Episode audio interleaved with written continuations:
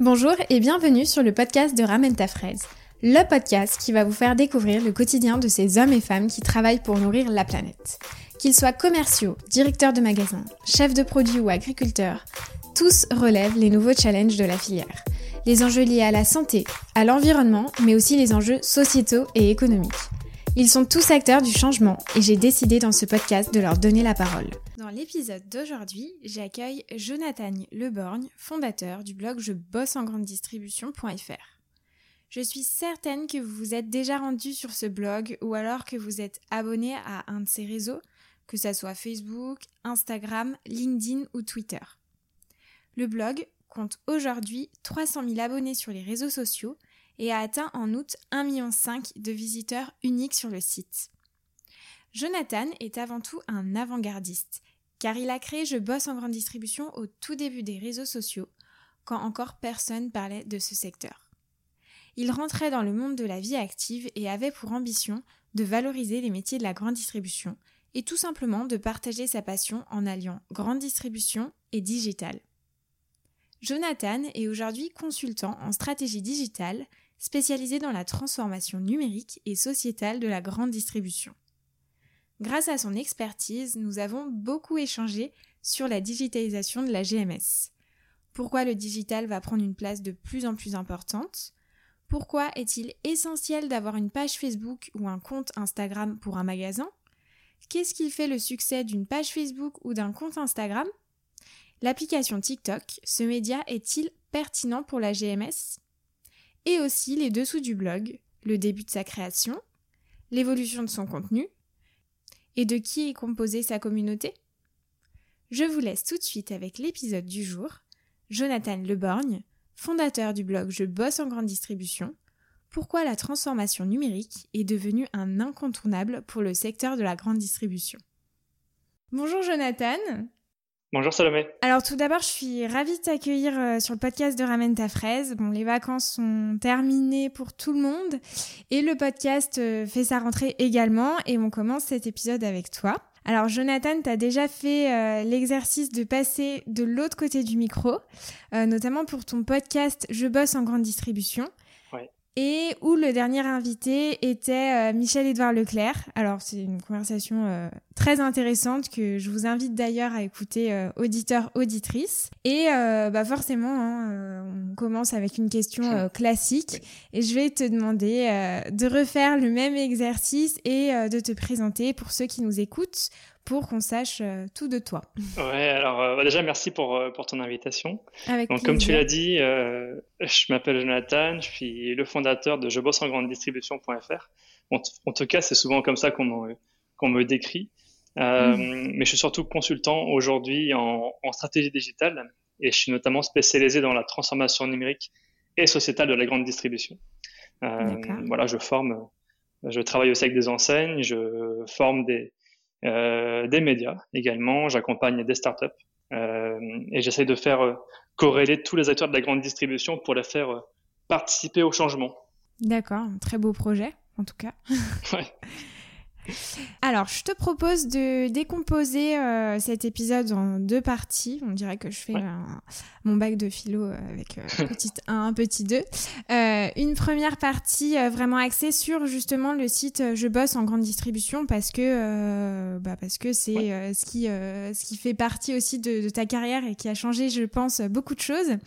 Et une seconde partie un peu plus ouverte, on va dire, où on parlera ensemble de digital et de grande distribution alors ton blog, je bosse en grande distribution, c'est un peu un géant sur le secteur, si on peut dire. J'ai bien écouté euh, ton épisode où tu parlais euh, et tu expliquais que euh, voilà, il cumule aujourd'hui à lui seul 15 000 professionnels inscrits.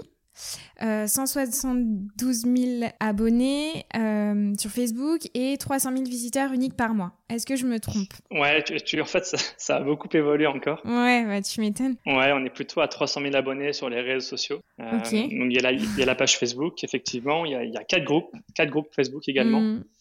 D'accord. il y a également Instagram. Il y a également Instagram. Il y a une présence sur, sur Pinterest, sur Twitter, sur LinkedIn. Et tout cumulé, on a à peu près à 300 000. Et en visiteur mensuel unique, euh, le mois d'août, par exemple, j'étais à 1,5 million. Ah oui, ah oui, d'accord. Ça n'a rien à voir avec ce que j'avais écouté. C'est encore plus parce que quand j'écoutais, je me disais, mais waouh, déjà, c'est énorme. Bah, félicitations tout d'abord. Merci, merci, merci. Bah, c'est beaucoup monté en fait euh, avec euh, le Covid, étonnamment. Bien sûr. Hmm. Enfin, étonnamment, oui et non, parce que l'événement était vraiment centré autour du secteur et l'audience du site a beaucoup, euh, beaucoup explosé à ce moment-là et les communautés également. D'accord. Bon, bah, tu vas nous en, tu vas nous détailler tout ça par la suite. Et voilà, bah, bien sûr, j'ai plein de questions à te poser à ce sujet. Alors, Jonathan, on va revenir au tout début de la création de ce site internet, même si tu l'as encore une fois déjà expliqué hein, sur, ton, sur ton podcast. mais j'aimerais tout d'abord que tu nous expliques pourquoi je bosse en grande distribution, quel était voilà l'objectif premier, pourquoi cette orientation euh, métier, enfin dis-nous tout. Il faut se remettre un petit peu dans le contexte il y a une dizaine d'années. Donc les réseaux sociaux n'existaient pas encore, enfin existaient mais c'était pas aussi développé qu'aujourd'hui. Euh, moi j'entrais dans le monde de la vie active et je me suis dit bah je rentre en grande distribution et bah j'aimerais je, je, me suis mis à la place d'un jeune actif et je me suis dit mais en fait il y a personne qui parle de ce secteur là et la lecture mm. que je pouvais avoir sur différents sites généralistes, pour moi, n'était pas, euh, pas dire, n'était pas assez transparent par rapport à la réalité que moi je connaissais en tant qu'apprenti, euh, apprenti chef de rayon. Donc je me suis dit, bah, je vais le faire. Je vais le faire et dans un but qui était de, euh, de parler de digital, qui était aussi de valoriser les métiers de la grande distribution. Euh, Souvent, quand on est étudiant, quand on dit on travaille en grande distribution, bah, c'est pas valorisant. En général, les gens ont honte de dire qu'ils bossent en grande distribution. Et je voulais combattre un petit peu ce, ce problème-là. Et moi, je voulais essayer de valoriser la grande distrie et d'essayer d'inciter des jeunes à, à, suivre cette voie parce que c'est un secteur qui est, qui est certes difficile, mais qui est, qui est passionnant. C'est vrai. Ça, c'est, euh, je, te, je, te, rejoins euh, totalement. Quelle a été finalement euh, l'évolution du blog en termes de contenu au début quand tu l'as créé? Qu'est-ce qu'il y avait comme type de contenu? Et aujourd'hui, qu'est-ce que tu proposes sur ton blog? Ouais, alors en fait, au début, je parlais beaucoup de mon quotidien. C'était vraiment une, orientation très métier. Euh, L'idée, c'était euh, c'était euh, bah, d'apporter mes analyses, d'apporter euh, oui mes analyses, mes observations sur le secteur. J'étais pas dans une optique de d'être un relais d'information. Je voulais vraiment essayer de me différencier. parce qu'il y avait quasiment personne qui qui avait créé un blog auparavant en grande distribution, à part la tribulation d'une caissière avec Anna Sam, qui est aussi très connue. Euh, et je voulais faire un petit peu une version chef de rayon. Et en fait, au début, bah, ça commençait, euh, ça commençait très timidement, euh, bien avant les réseaux sociaux. Et le site, il a commencé à, à exploser le jour où c'était en 2012. Euh, J'avais fait une étude un petit peu, un petit peu au hasard avec un tableur Excel sur la présence des enseignes sur les réseaux sociaux. Et j'avais décrété que je crois qu'Intermarché était l'enseigne la plus, euh, la mieux représentée sur Facebook. Et ça m'avait valu, euh, je crois, euh, ça m'avait valu un gros buzz. Alors, c'est-à-dire que le, Figaro, Le Monde, Le Parisien m'avaient tous repris. Et ça m'a fait, je, je, sais plus combien de visites j'avais fait ce jour-là. Mais euh, ça m'a hmm. vraiment motivé. Et je me suis dit, voilà, là, il y a peut-être un truc à faire. Il faut que je continue. Et donc, j'étais sur une base d'un ou deux articles par semaine à peu près. sachant que quand on bosse en grande distribution, bon, en général, on on fait pas que 35 heures, on est plutôt à 45, 50. Ah euh, donc, fallait, ouais, fallait trouver le temps, il fallait trouver le temps de d'écrire. Mais voilà, c'était une bonne motivation et je, je savais pas où ça allait me mener. Mais je me suis dit, ça va hmm. forcément me mener quelque part un jour. Donc, j'ai persévéré. Et j'étais aussi passionné par le digital. Donc, voilà, c'était aussi une combinaison entre bah, mon expérience métier, terrain, et mon appétence pour le numérique, euh, qui était en train d'exploser en France déjà il y a, ouais, il y a 7-8 ans. Et aujourd'hui, alors comment se compose finalement le, le blog? Il, y a, il me semble qu'il y a plusieurs catégories. Est-ce que tu peux nous en parler un petit peu? Ouais, alors euh, on parle beaucoup, on parle beaucoup d'actualités forcément. Euh, on, on, relaie euh, plus ou moins toutes les actualités autour de la grande distribution. Et là, pour les projets, donc, je suis en train de travailler deux verticales éditoriales importantes, euh, qui sont la transformation numérique. Donc l'idée, c'est d'accompagner euh, la grande distribution, euh, enfin en tout cas l'accompagner à mieux utiliser les réseaux sociaux et essayer mhm. d'évangéliser l'intérêt du marketing digital pour les enseignes de la grande distribution. Il y a une deuxième verticale que je suis en train de développer également, c'est le sujet de la RSE, donc la responsabilité sociétale des entreprises. Et l'idée, c'est euh, de montrer comment la grande distribution peut aussi se transformer et, à, et amorcer cette transition écologique. Hmm. Deux, virages très très importants à prendre aujourd'hui dans le monde dans lequel on vient. Ouais, complètement. Bah, en tout cas, c'est difficile aujourd'hui de d'imaginer que la grande distribution puisse passer à côté de ce sujet. Ah oui, oui, complètement, complètement. Et j'avais aussi une question sur ta communauté. Euh, je voulais savoir euh, bah, comment finalement, euh, enfin, de, qui est composée ta communauté? Est-ce que est-ce que tu as des chiffres qui peuvent nous parler ou pas? Est-ce que c'est plus des hommes, plus des femmes? Est-ce que c'est que des professionnels de la grande distribution ou pas? Parce que tu avais dit aussi dans une interview, et je trouvais très intéressant, que c'est vrai que tu pouvais, dans certains articles, vulgariser un peu euh, le monde de la grande distribution avec des termes beaucoup plus simples. Et c'est moi, en tout cas, le, un média que je lis, c'est Je bosse en grande distribution parce que euh, voilà, je, je trouve que c'est simple, c'est hyper attractif. Euh. donc voilà, je, je, me posais cette question par rapport à la communauté que tu avais. Ouais, alors la communauté aujourd'hui, c'est, je, je peux pas dire exclusivement des pros de la grande distribution. En tout cas, ceux que je connais mhm. sont des pros de la grande distribution. Euh, quand je dis ceux que je connais, c'est ceux qui sont inscrits à la newsletter, notamment. Euh, Et la newsletter me permet justement d'identifier les profils qui suivent le site. Euh, donc aujourd'hui, c'est euh, euh c'est 30 30% d'employés à peu près, 30% de managers aussi. Mhm. Beaucoup de directeurs, alors environ entre 5 et 7% de directeurs. Oui. Et, et le restant, c'est beaucoup de consultants, beaucoup de formateurs, mhm. euh, des startups, beaucoup, de plus en plus, parce que ça leur permet aussi d'avoir euh, un recul et un retour sur le terrain. beaucoup de commerciaux GMS, oui. de plus en plus. Alors souvent, on me reproche de pas faire de pas faire assez de contenu pour les commerciaux, mais c'est vrai que ça fait partie des mhm. des projets des projets que j'ai euh, et c'est quasi exclusivement euh, de l'alimentaire aussi. Ça c'est ça c'est assez important. Euh, beaucoup d'alimentaires, beaucoup de systèmes U, Leclerc, Intermarché, les enseignes indépendants. D'accord. Euh, un petit peu moins d'Auchan, Carrefour, euh, et quelques disparités avec d'autres enseignes comme Franprix et Monoprix. Mais c'est beaucoup plus difficile à mesurer, mais c'est quand même des, des stats assez moindres pour cette catégorie de population. D'accord, ouais, c'est très intéressant. Et est-ce que tu as... Donc là, tu parles vraiment de la newsletter. Est-ce que euh, tu as à peu près des chiffres? Alors, je ne sais pas si on peut les trouver, mais sur euh, Facebook, Instagram, il me semble pas qu'on puisse savoir euh, dans quel voilà, type d'enseigne ils travaillent ou quoi que ce soit, mais... Mais est-ce que tu, tu, penses pouvoir toucher des personnes qui ne travaillent pas en grande distribution également? Ah oui, c'est une, une certitude, hein, parce que bah, la forte présence sur les réseaux sociaux, par effet de viralité, il y a forcément des consommateurs aussi qui sont euh, qui sont touchés par les, par les contenus. Donc, ouais, euh, ouais ça touche effectivement d'abord le cœur, c'est les pros, mais effectivement, il y a, il y a tout, euh, tout l'entourage effectivement de ces gens-là qui, qui est aussi concerné mais qui sont des, qui sont des lecteurs beaucoup moins engagés beaucoup moins assidus. Oui, oui, bien sûr, bien sûr. Très bien.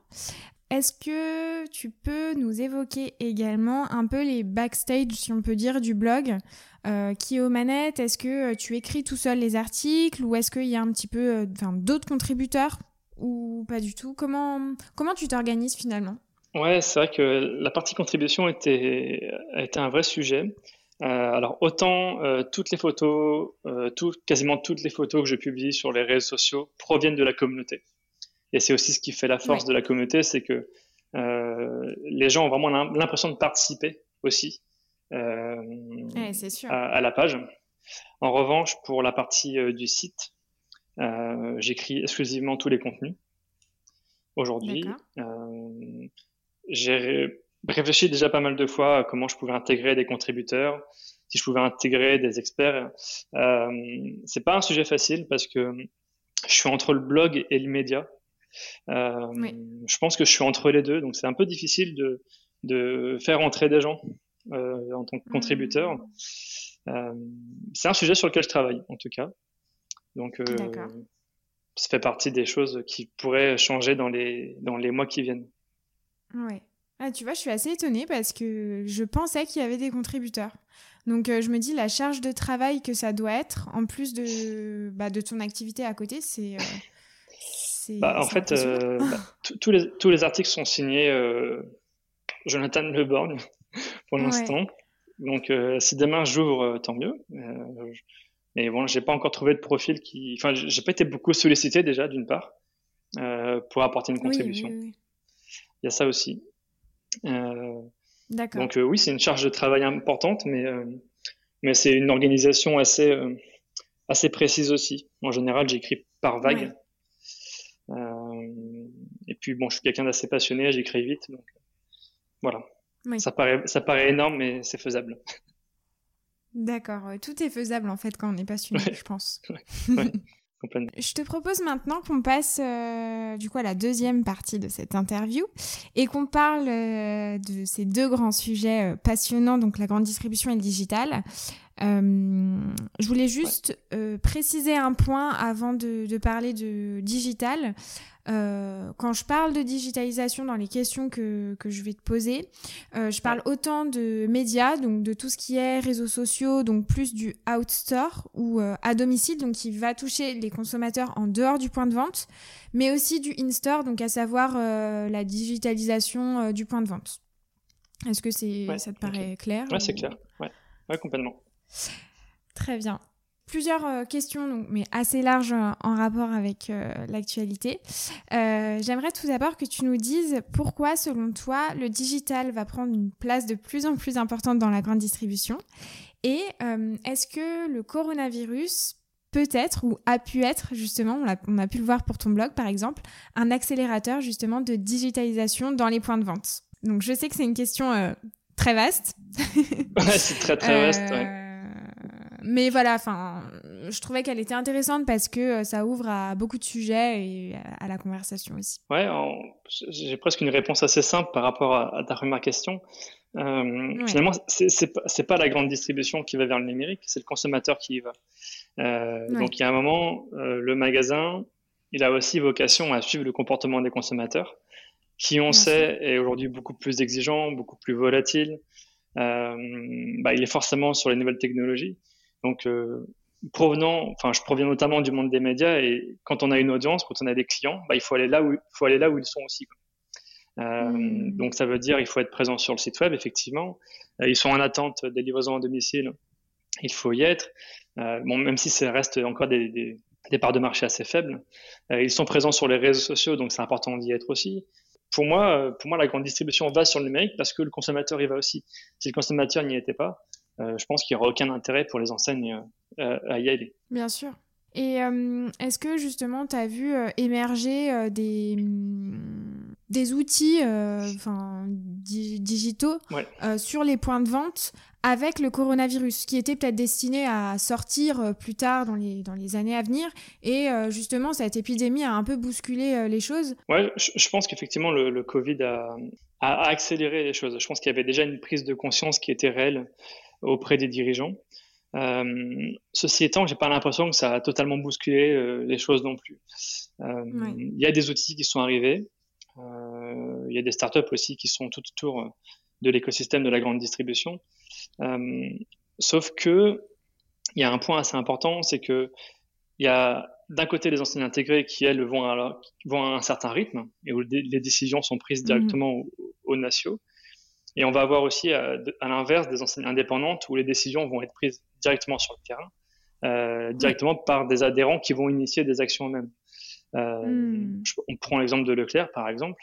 Euh, le draft piéton, il a été développé parce qu'il y avait un adhérent qui y croyait, et non pas parce que le siège y croyait au départ. Donc les actions de transformation de la grande distribution, elles viennent bah, des prises de conscience à l'échelle locale. Enfin, en tout cas, je parle pour les enseignants indépendantes. Euh, et cette prise de mm. conscience, bah, elle, est, euh, elle est lente aussi parce que bah, les dirigeants en, euh, des enseignes indépendantes euh, sont pas toujours très au fait, sont aussi dans le quotidien de leur entreprise. Ils ont des salariés à gérer et les sujets de transformation les, leur échappent parfois parce que ça va hyper vite. Quoi. Ça va hyper vite et si, si on fait pas suffisamment de veille, on se rend compte que bah, que les choses euh, bah, que les choses évoluent hyper vite quoi. Hmm. Tu disais quelque chose de très intéressant euh, entre les indépendants et les intégrés. Est-ce que toi tu vois un vrai écart justement euh, alors je sais pas s'il y a des chiffres qui le montrent, mais entre justement, est-ce qu'il y a un retard, par exemple, des, des de certains indépendants par rapport à des intégrés? Est-ce que tu vois une différence, justement, entre ces deux types d'enseignes? Ouais, c'est assez difficile à mesurer. Je pense qu'il y a une différence réelle. Bon, c'était un hmm. des sujets de discussion que j'avais eu avec Michel Edouard Leclerc. Et effectivement, euh, bah, les enseignes indépendantes ont quelque chose que les enseignes intégrées n'ont pas, c'est l'agilité. Et dans un monde où tout se transforme vite, où les décisions doivent être prises rapidement, bah, l'agilité et la réactivité sont, sont des qualités essentielles aujourd'hui. Et pour moi, c'est ce qui fait le succès des enseignes indépendantes aujourd'hui. En tout cas, c'est celle qui progresse le plus en termes de part de marché. Bon, et après, il y a d'autres hmm. d'autres vecteurs qui rentrent en ligne de compte, mais l'agilité est, euh, est, un levier essentiel pour moi euh, pour réussir sa transformation numérique. Hmm, complètement. Et d'ailleurs, euh, là, donc, pour revenir un petit peu plus sur euh, les médias et les, réseaux sociaux, et c'est ce qui a fait décoller ton, ton site euh, Je bosse en grande distribution. donc, tu mets en ligne régulièrement le classement des pages Facebook les plus performantes sur les magasins de GMS. Pourquoi, selon toi, il est essentiel d'avoir une page Facebook pour un magasin Est-ce qu'il y a encore des magasins qui n'ont pas de page Facebook? Est-ce que euh, ça permet, je sais pas, de mieux communiquer, de créer plus de liens? Euh, Quel est le réel avantage pour un magasin voilà, de, justement se mettre sur les réseaux sociaux? Ouais, y a... les réseaux sociaux sont, quasiment incontournables aujourd'hui, enfin, selon moi. Hein. Euh, dans le classement que je fais tous les mois, effectivement, je, j'identifie tous les magasins et je les classe par performance. Euh, à la fois en termes euh, en volume de fans, en volume d'interaction, également en vue de vidéo. Euh, et depuis que j'ai dit de ce classement, depuis avril, je crois, mars-avril, je remarque qu'il y a un petit côté challengeant auprès des enseignes et je remarque que les enseignes sont beaucoup plus actives que par le passé. Donc je ne sais pas si c'est dû, s'il y a un avant-après publication, mais c'est assez intéressant de voir comment, comment les choses évoluent.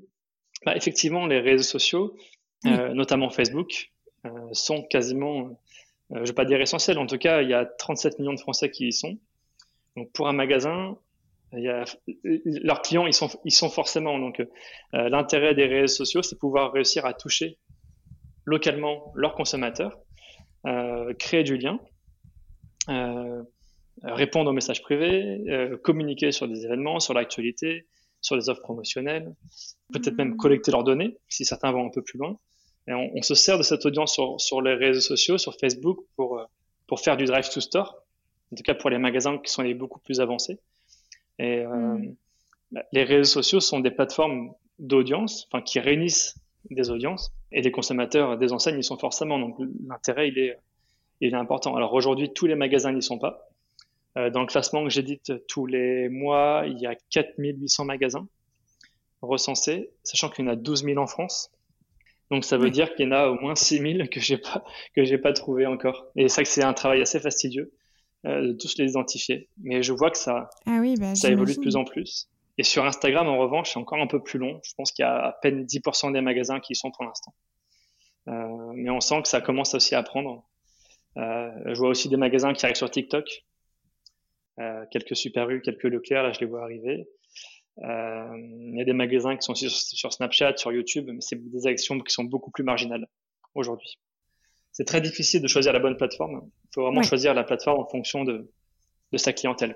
Voilà, bah c'était c'était une des questions euh, que j'allais te poser. Euh, et justement, selon toi, est-ce que euh, tu as pu remarquer euh, un certain contenu sur euh, ceux qui avaient le plus de fans, par exemple, ou qu'est-ce qui font, qu'est-ce qui fait en fait leur succès à ceux qui sont en haut du classement, quoi? Ouais, ça c'est une vraie question et ça fait partie des choses que je vais évoquer dans, dans les semaines qui viennent sur le site. moi, je travaille ah, beaucoup justement sur sur la stratégie de contenu des magasins. Mm. C'est comment prennent-elles la parole? Aujourd'hui, j'ai envie de dire presque malheureusement, la plupart des contenus, ce sont des jeux concours. Encore beaucoup. Oui. Euh, C'est-à-dire que les magasins abusent de jeux concours. Ils font euh, presque toutes les semaines, presque, je vais pas dire tous les deux, deux, trois jours presque pour certains. Ils enchaînent les jeux concours justement pour euh, avoir un engagement un peu artificiel. C'est-à-dire que ça consiste à partager une photo, on fait gagner un lot, on dit aux gens, euh, bah, likez, partagez, commentez. Hmm. Et les pages qui progressent le plus aujourd'hui, ce sont celles qui, bah, qui font le plus de jeux concours. Alors, il faut savoir que cette pratique, à l'origine, elle est un peu interdite par Facebook. dans les CGU de Facebook, dans les conditions générales d'utilisation, Facebook interdit tout contenu qui va générer de l'engagement dit artificiel. On n'a pas le droit d'inciter les gens au like, au partage, au commentaire.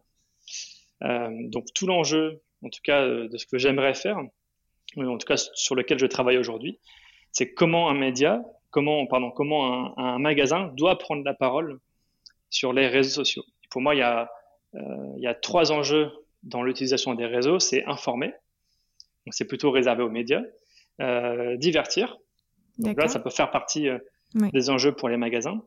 Et le troisième, c'est éduquer. Et dans la transformation que hmm. le secteur connaît, il y a un vrai enjeu d'éduquer le consommateur.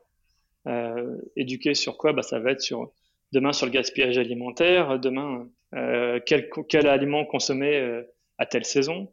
Et pour moi, les, les magasins doivent avoir ce, ce rôle d'éducation auprès des consommateurs. Parce que si c'est pas les enseignes qui le font, je vois pas qui peut le faire autrement, à part peut-être les industriels, les marques les services publics et encore. Je pense que les enseignes ont vraiment un rôle à jouer dans, dans la pédagogie aux consommateurs. Mais je pense que les réseaux sociaux peuvent être hmm. La bonne, les bonnes plateformes pour, euh, pour le faire. Hmm, complètement.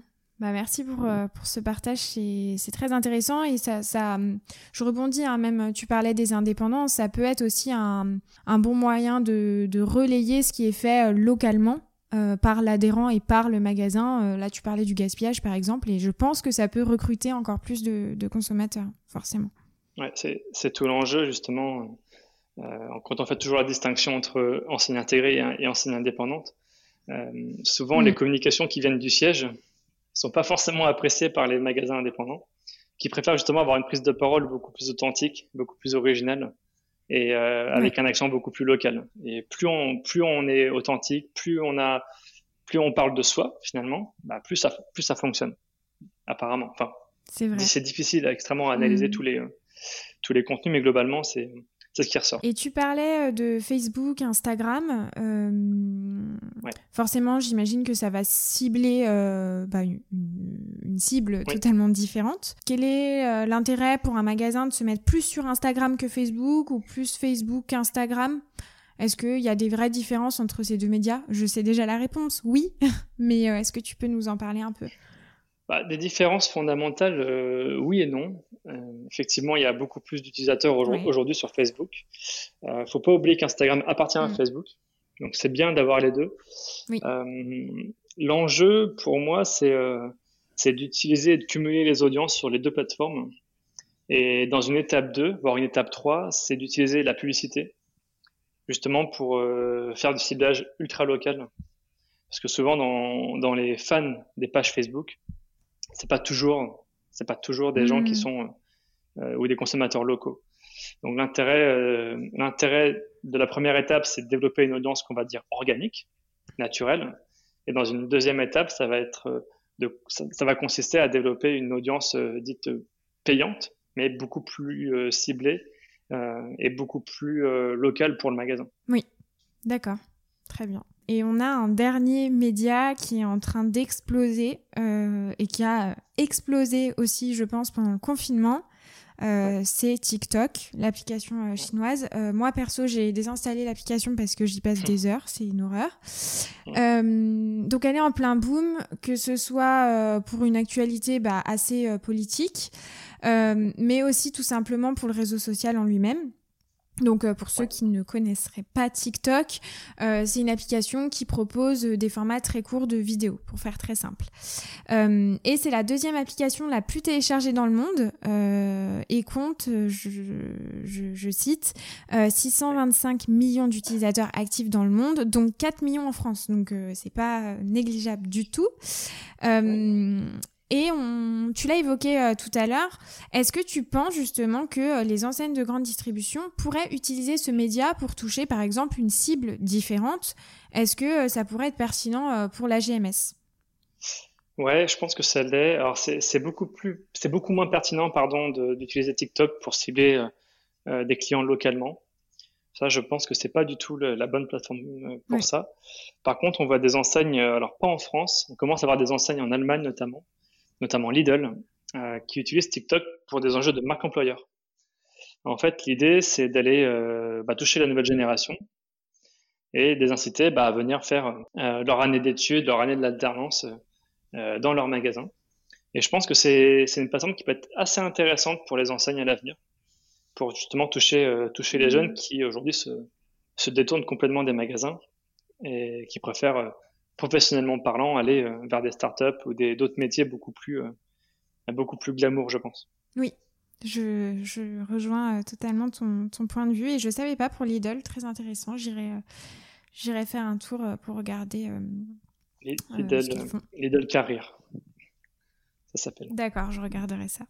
Et Jonathan, ça fait euh, maintenant 10 ans que tu travailles en grande distribution. Donc là, c'est un peu la, la, question, on va dire, euh, conclusion et résumé, si on peut dire.